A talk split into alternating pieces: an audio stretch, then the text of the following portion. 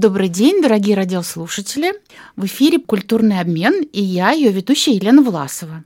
Моя коллега Илона Ехимович сегодня в небольшом отпуске, поэтому на хозяйстве я осталась одна, а хозяйство у нас сегодня очень богатое и прекрасное. Невероятно творческий, креативный человек, который создает произведения искусства и при этом по своей первой специальности математик. Плюс ко всему очень красивая и ухоженная женщина Анна Фаныгина, дизайнер ювелирных украшений. Аня, добрый день. Добрый день. Сразу первый вопрос. В чем разница между термином ювелир и термином дизайнер ювелирных украшений? И почему ты предпочитаешь, чтобы тебя называли именно дизайнером? А, вопрос очень э, интересный, кстати. Я думаю, что Дизайнер это все-таки понятие шире, чем ювелир. Ювелир это, ну, в моем понимании, это ну, человек, который строго сидит, занимается вот на своем условном рабочем месте созданием каких-то, не обязательно дизайнерских, скажем, украшений, да, это могут быть совершенно э, разные украшения. Обычно обручальные кольца. Обручальные кольца и мы любим делать, но э, это может, могут быть какие-то, ну, совершенно частные там заказы, при при, придумке именно клиентов. Я всегда клиентам говорю, что мы делаем украшения только своего дизайна, да, только в рамках наших мы можем э, сделать для вас что-то, да, какие-то далекие отступления не делаем. То есть, в принципе, у дизайнера главный посыл – это именно изначальная идея, да, и он уже создает украшения в рамках своей идеи, своего дизайна, своего творческого почерка. А, я хочу объяснить для наших э, радиослушателей, что, в принципе, поводов для встречи с Анной Фанныгиной может быть миллион, потому что она настолько интересный человек, с ней можно поговорить о ее работе непосредственно, об участии в выставках, в которых она часто, кстати, побеждает, и международных конкурсах ювелирных. С ней можно поговорить о ее увлечении археологией. Она часто участвует в археологических экспедициях. Вот такой у нее вид досуга необычный. С ней можно поговорить, ну, я не знаю, о йоге, об уходе за, своей, за своим телом и своим духом, потому что Аня такой настоящий самурай в этом смысле. Но сегодня мы решили поговорить о новой выставке, которая вот открылась пару недель назад в Рижском музее декоративного искусства и дизайна. У этой выставки довольно необычное название. Его ближе всего к тексту можно перевести как «чувствительный к касанию». Скар Ньютикс. Анна там не единственная героиня, там участвуют 23 автора, и каждый представлен не только коллекцией своих украшений, но и своей какой-то моделью, можно сказать, музой, да, которая вдохновила его на создание коллекции. Я хотела спросить у тебя, Аня, вот расскажи, пожалуйста, о своей музе. Кто тебя вдохновил на эту коллекцию?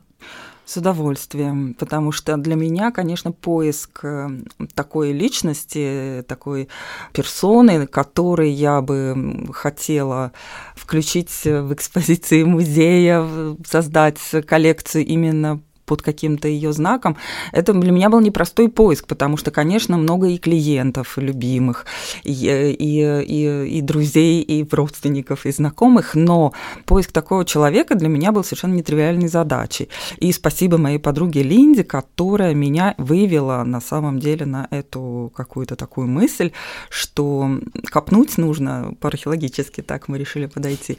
На самом деле вот в источнике моих вдохновений. А мой источник вдохновения – это прежде всего античная культура.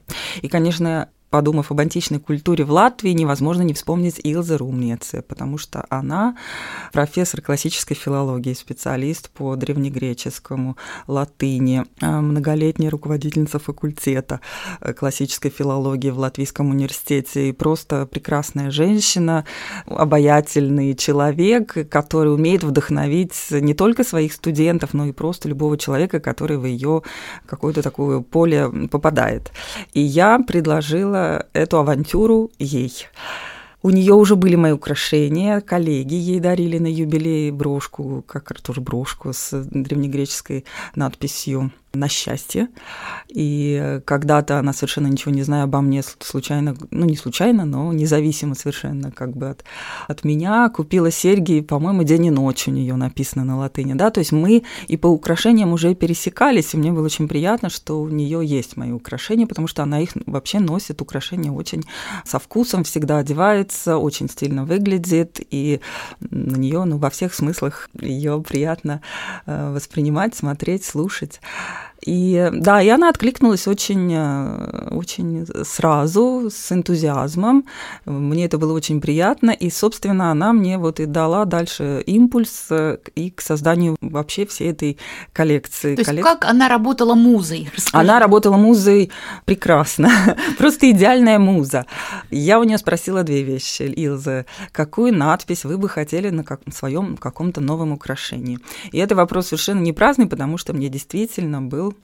очень интересен ее выбор. Думаю, вот какие же цитаты выберет э, человек, который с этим всем миром античной литературы на «ты», который из этого мира. И второй вопрос это был, какое, в принципе, украшение она бы себе хотела. Серьги, кольцо, брошку, ожерелье, что. И она мне совершенно четкие дала ответы на эти два вопроса.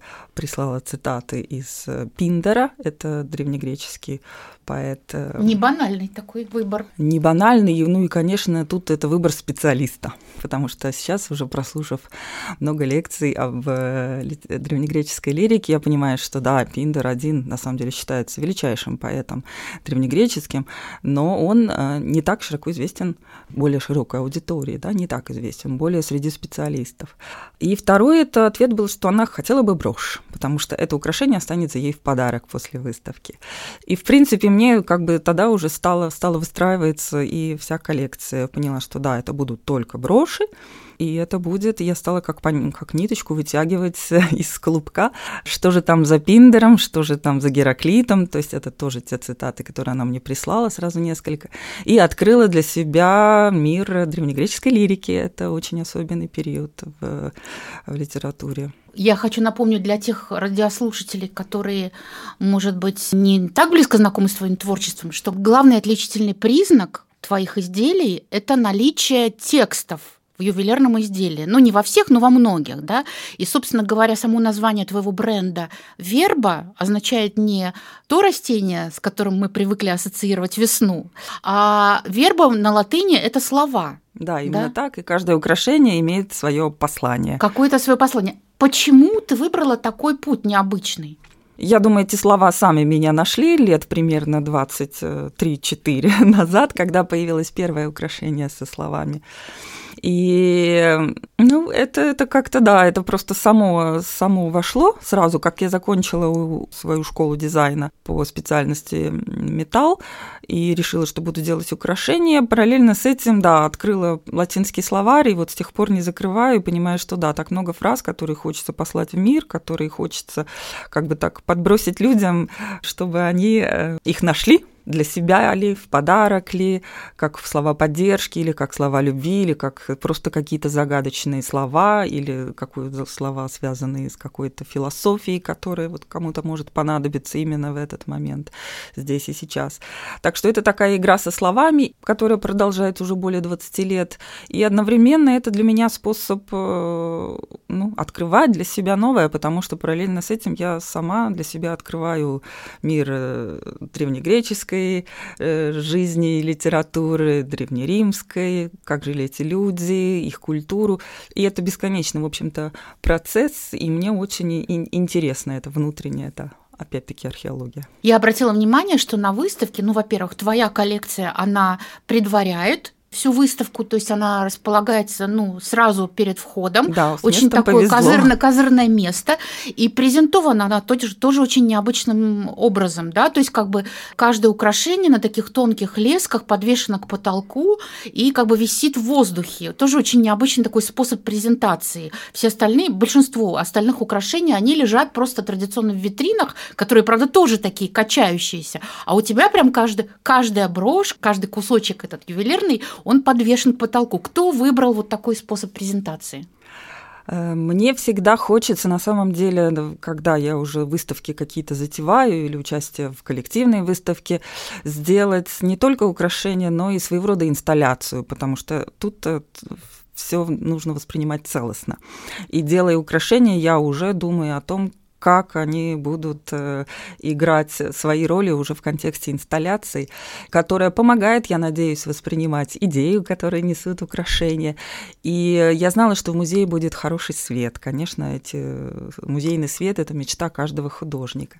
И, собственно, эти украшения отчасти задумывались как такие, ну, не знаю, как, как что-то пропускающее через себя свет, да, потому что я вообще четко очень ощутила, что вот эту идею, которую мне подкинул Илза, эти цитаты, это как будто я получила от нее такой луч света, который идет от очень издалека. Это же все тысячи лет назад, да, более двух тысяч лет назад жили эти люди, лирики, которые оставили нам свои фрагментарные литературные наследия. И вот этот луч света мне хотелось поймать от нее и дальше как бы спроецировать э, уже для публики. И в этом смысле, да, все получилось. Каждая брошь в своего рода такой вот как бы слайд, который создает проекцию на поверхности, где у некоторых даже читаются древнегреческие, видны древнегреческие гравировки, потому что на каждой броши именно гравировка. То есть это такая трансляция с дальнего света. У меня даже второе название этой коллекции было «Дальний свет», но я выбрала все таки фрагменты. Мне в магазинах всегда, если честно, тесно. Я как-то их даже избегаю, насколько могу.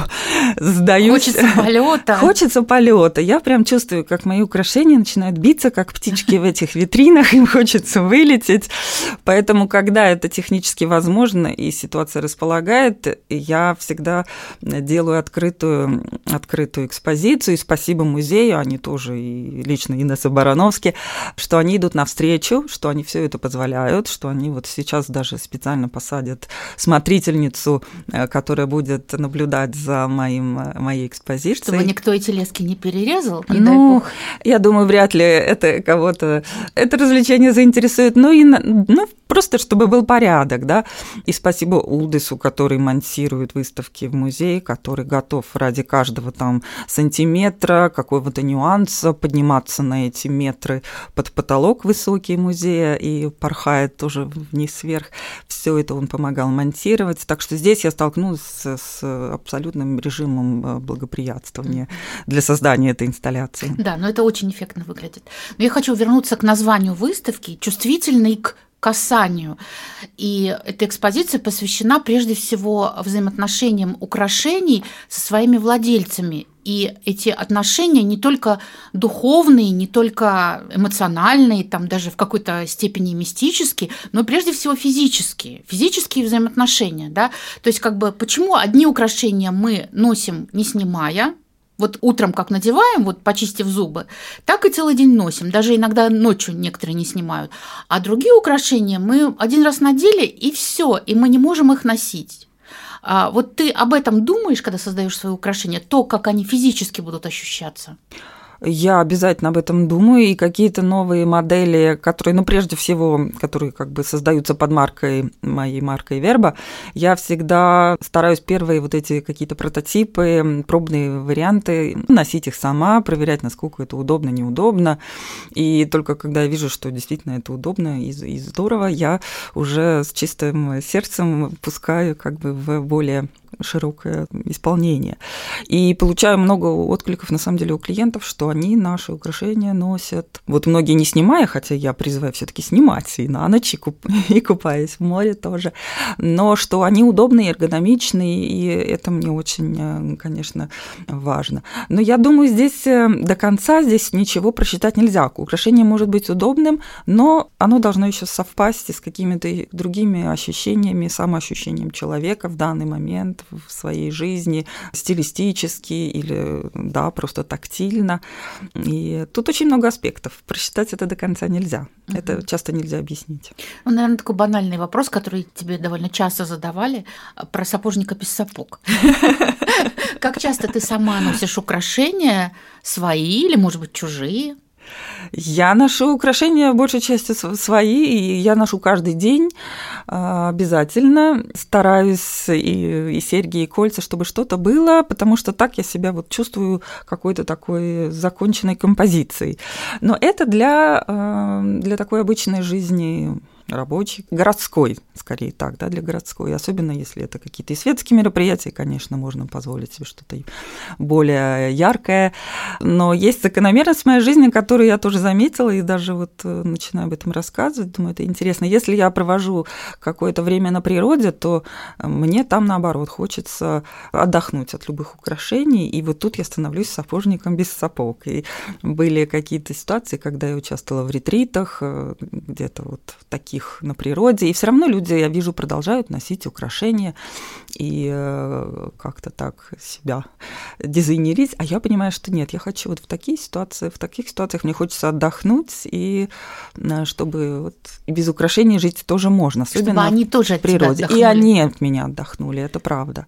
Но вот в таком нашем городском ритме жизни это, конечно, совершенно неотъемлемая часть моего гардероба. Э, на выставке можно увидеть украшения из самых разных материалов, от традиционных золота, серебра, камней, драгоценных, полудрагоценных, до таких, например, странных вещей, как ржавый гаечный ключ, как порезанный на тонкие полоски а, велосипедная шина, как, а, не знаю, там кость верблюда какая-то заточенная. В общем, довольно много необычных а, материалов. Я знаю, что у тебя в коллекции тоже были необычные материалы, например, перья.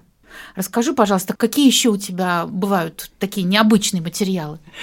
Это, упомянутый гаечный ключ это, это создание Гинты Грубе. Она, она очень интересный художник, но она больше именно исследователь даже украшений, вот из, из украшения как феномен. Поэтому это надо воспринимать философски ее коллекции и углубиться а, в ее концепцию. Я из необычных материалов, ну, я люблю пластик, на самом деле, хотя он может быть уже не, не такой необычный. Был период, когда я фотографии очень широко использовала. Ну, вот мишки твои знаменитые. Да, мишки, причем они вот долгожители, они стали... Фотографии Венеции у тебя тоже были, да, была, интегрированные? Да, была коллекция броши в девятом году, две из броши из этой коллекции в постоянной экспозиции Музея декоративного искусства. Там тоже, да, это был такой период увлечения именно какими-то образами фотографическими. Так, что же у меня еще такого было? Ну, ну вот, наверное, на самом деле я, может быть, да, я вот заигрываю с пластиком периодически в разных формах. Э, это были совсем тонкие листы, которые, да, имитировали бумагу. Это коллекция, пти, птичья коллекция, так называемая моя Карве Дем, лови день. Это а, были... А, то есть это были не перья? Нет, это все таки не перья, ага, да, ага. нет. Это был, это был тонкий-тонкий пластик ага. нарезанный.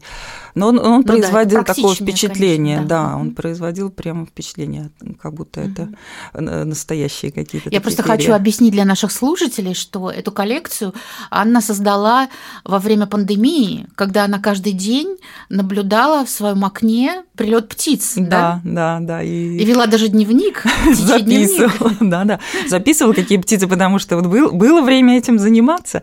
И действительно, птицы у меня, спасибо моему расположению, чуть-чуть загородному, много за окном. Вот сегодня даже снегири прилетали, так красиво. Так что да, так, что же меня еще? Ну да, я вот я микширую, наверное, искусственные с натуральными. Люблю так смикшировать камни натуральные с какими-нибудь оргстеклами цветными, так что никто не догадается, э, кто есть кто. Но в этой коллекции я использовала все-таки как такой флагманский материал натуральные камни. Мне показалось, что древнегреческим лирикам, каждый из которых вот как камень, как такой вот очень настоящий, очень древний, я, там должны быть камни, потому что все-таки использование материалов, оно не должно быть случайной игрой. Это, ну, я за то, чтобы это имело под собой какой-то смысл. Один практический вопрос. Если человек хочет подарить твое украшение какому-то другому человеку, своему близкому, допустим, стоит ли это делать сюрпризом, так сказать, покупать кота в мешке? Вот не советуюсь с тем, кому он собирается дарить. Вот твое мнение. Это частая, частая дилемма, потому что периодически нас находят мужчины, которые хотят сделать сюрпризом подарок своей даме, возлюбленной. И при этом это, конечно, всегда большой риск, особенно когда не знают размер, например, кольца. Но здесь, если это, я всегда говорю, что если, если это не какой-то очень персонализированный, скажем, заказ обещает быть, что-то, что плюс-минус универсально, то мы за, за сюрпризы, но с условием, что потом, если сюрприз не получится, не подойдет размер, не понравится, так то такое тоже может быть, да, или камень как-то не совпадет или что-то, то в течение двух недель его потом можно обменять, вернуть, переделать, да, то есть даем вот такую вот свободу. Но если там уже что-то очень сильно персонализированное, то, конечно, лучше, лучше узнать размер поточнее и предпочтения своей возлюбленной, чтобы уж все совпало. Время неумолимо бежит, и нам, наверное, уже пора прощаться. Хочется просто напомнить людям, что э, выставка в э, Рижском музее декоративного искусства и дизайна будет открыта еще долго, практически всю весну. Добро пожаловать на эту выставку. Вы многому удивитесь откроете для себя целый мир современных э, дизайнерских украшений. Ну, а мы с нашей гостьей вынуждены попрощаться. Большое спасибо, Аня, за то, что пришла к нам в гости.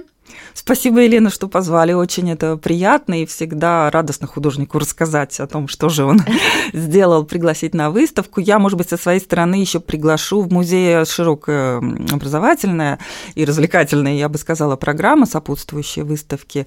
8 марта в Международный женский день я буду участвовать в дискуссии и встрече со зрителями тоже в музее, как женщина, создатель ювелирных украшений компании и отчасти предприниматель. Это будет посвящена этому такая встреча. И, по-моему, 5 апреля тоже будет встреча с э, художниками, так что следите за сайтом музея, приходите. Да, выставка прекрасная, всех туда приглашаю. А мы прощаемся с Анной. И э, в эфире была рубрика «Культурный обмен» и ее ведущая Елена Власова. Всего доброго. До свидания.